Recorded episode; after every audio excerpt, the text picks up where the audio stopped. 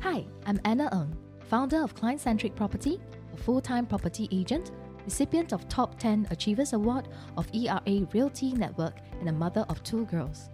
From a girl with inferior complex to a lady with self confidence, my clients and friends sometimes feel I am a yaya papaya, but yet they love the strong vibe in me. And this show, I will share with you my struggles on juggling family and work, overcoming them, building my self confidence, and gaining the respect of my family, clients, and friends. Welcome to the Client Centric Property Show. Welcome to Client Centric Property Show. I'm Anna, and in this episode, I'll be sharing with you how my staging helped to upsell a unit. Have you ever done a staging up of your unit before? Maybe you haven't, or maybe you haven't bought a house yet. But I do have a friend in secondary school, and previously she looked for me. After many years, we left that secondary school. We have been loosely in touch.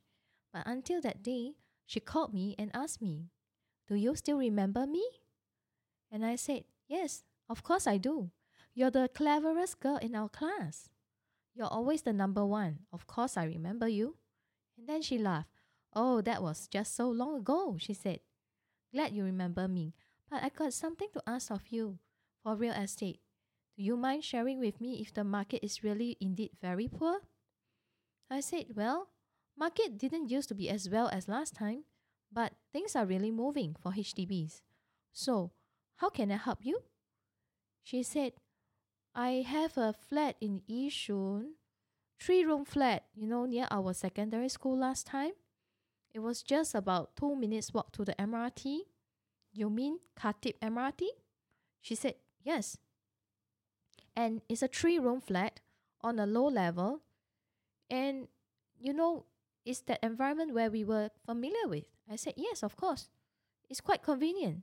It's got a coffee shop, it's got 7 Eleven, it's two minutes walk to the secondary and primary school, and two minutes walk to the MRT. Everything is within close range. And if you take the overhead bridge, about six minutes walk, away, you will reach the market. And there's even more coffee shops, supermarkets, everything for you to choose from. Yeah, yeah, yeah, that's where, that's where my house is, she said. Okay, so how can I help you with the house? She said, Well, I have an agent who is marketing for me for the past four months. But in the past four months, initially he did bring up to like nine buyers, but none of which could come up to, to the price. And then he kept asking me to drop my price again and again. And now my house has been in the market for four months and there hasn't been any offer nor any viewings. So I asked her, How about the surrounding? And how did you come across this agent? Oh, the agent is someone my mom knew around here. But the thing is, the agent said they have a team working in the area, and they also said that other houses of similar sizing near my place has been selling, but just that my house couldn't be sold. And they asked me to drop my price again. So I asked her, "How much are you looking at?" I'm looking at 300,000. But do you know that the agent told me my house probably has to bring it down to 270,000 or even lower? Is it that bad? Can I take a look? Can I take a look at your unit? Yeah, yes, I can arrange. And so I went down to the unit. After I went down to the unit, I took a look and realized that the unit has been left there empty for some time. There were dust everywhere, all furnitures, and then some of the paintings have already been gone and look very dated. And so I asked her, for the old shelves and the old chairs, all filled with dust, do you still want them? My friend said, No, no, I, I don't want all these things. Maybe I might need to spend some time to look through, or maybe I'll just throw them. And so I said, How about the paint and everything? Because mo- most of the things in this house currently looks a bit dated. And then, of course, with all the dust everywhere, right, the house looked a bit depressing. She said, uh, Yeah, but because I want to sell the house, so I thought maybe if the buyer buys it over already, um, before the completion, I could just clean it up, you know, and then hand it over nicely to her. Yeah, I said maybe it could work, but for four months already, what what has your agent advised you to do? She said, well, the agent did ask me if I want to renovate a bit or touch up, but I have no, I, I don't know anyone who can do the touch up work for me. And besides, I'm so busy with my work, I, I really have no time. So I said to her, Would you allow me to get you some quotation so that maybe you could just spruce up the house a bit and then maybe I could get someone to throw away the things for you. And then, you know, if your house is looking a bit more freshened up, then the, the buyers will give be happy to give you a better offer. Then my friend said, Oh, oh yeah, I, I think you're right, you know. Let me talk to my mom again. After she talked to the mom, she came back to me and she said, Oh, my mom says that yeah, we, we can we can follow your idea.